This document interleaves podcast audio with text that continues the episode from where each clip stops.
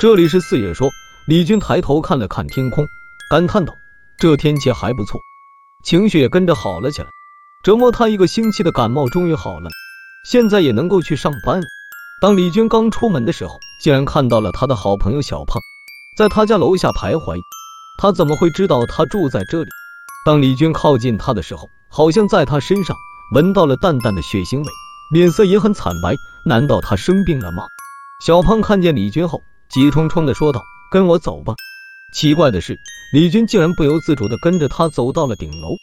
就在离天台的栏杆还有半米的时候，突然，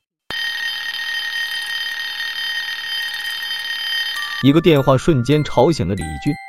奇怪的是，李军并不认识这个电话，疑惑的接通了电话。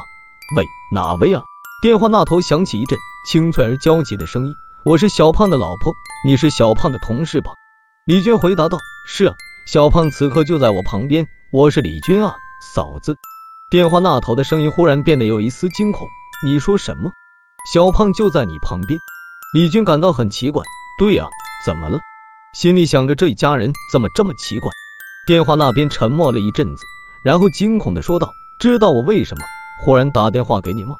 因为小胖死了，我是邀请你去参加他的葬礼的。”李军一愣，有点惊慌的说道：“嫂子，你别开玩笑。”你……李军话音还没落，那边的电话便挂掉了。李军放下手机，浑身打了个哆嗦，再次抬头看着小胖，他那惨白的脸庞越看越像死人。这时候，小胖突然用低沉的声音说道：“是我老婆吧？”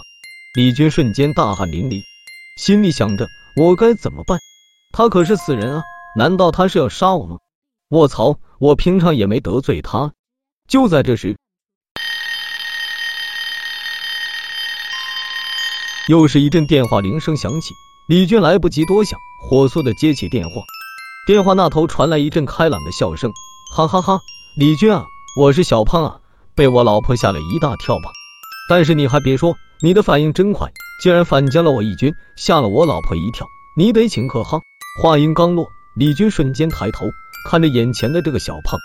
几天后，某新闻的头条震惊：逼市的一位白领竟然在阳台离奇死亡，死相极其恐怖。五马分尸，根据警方调查，也许和前几个月的命案有关联。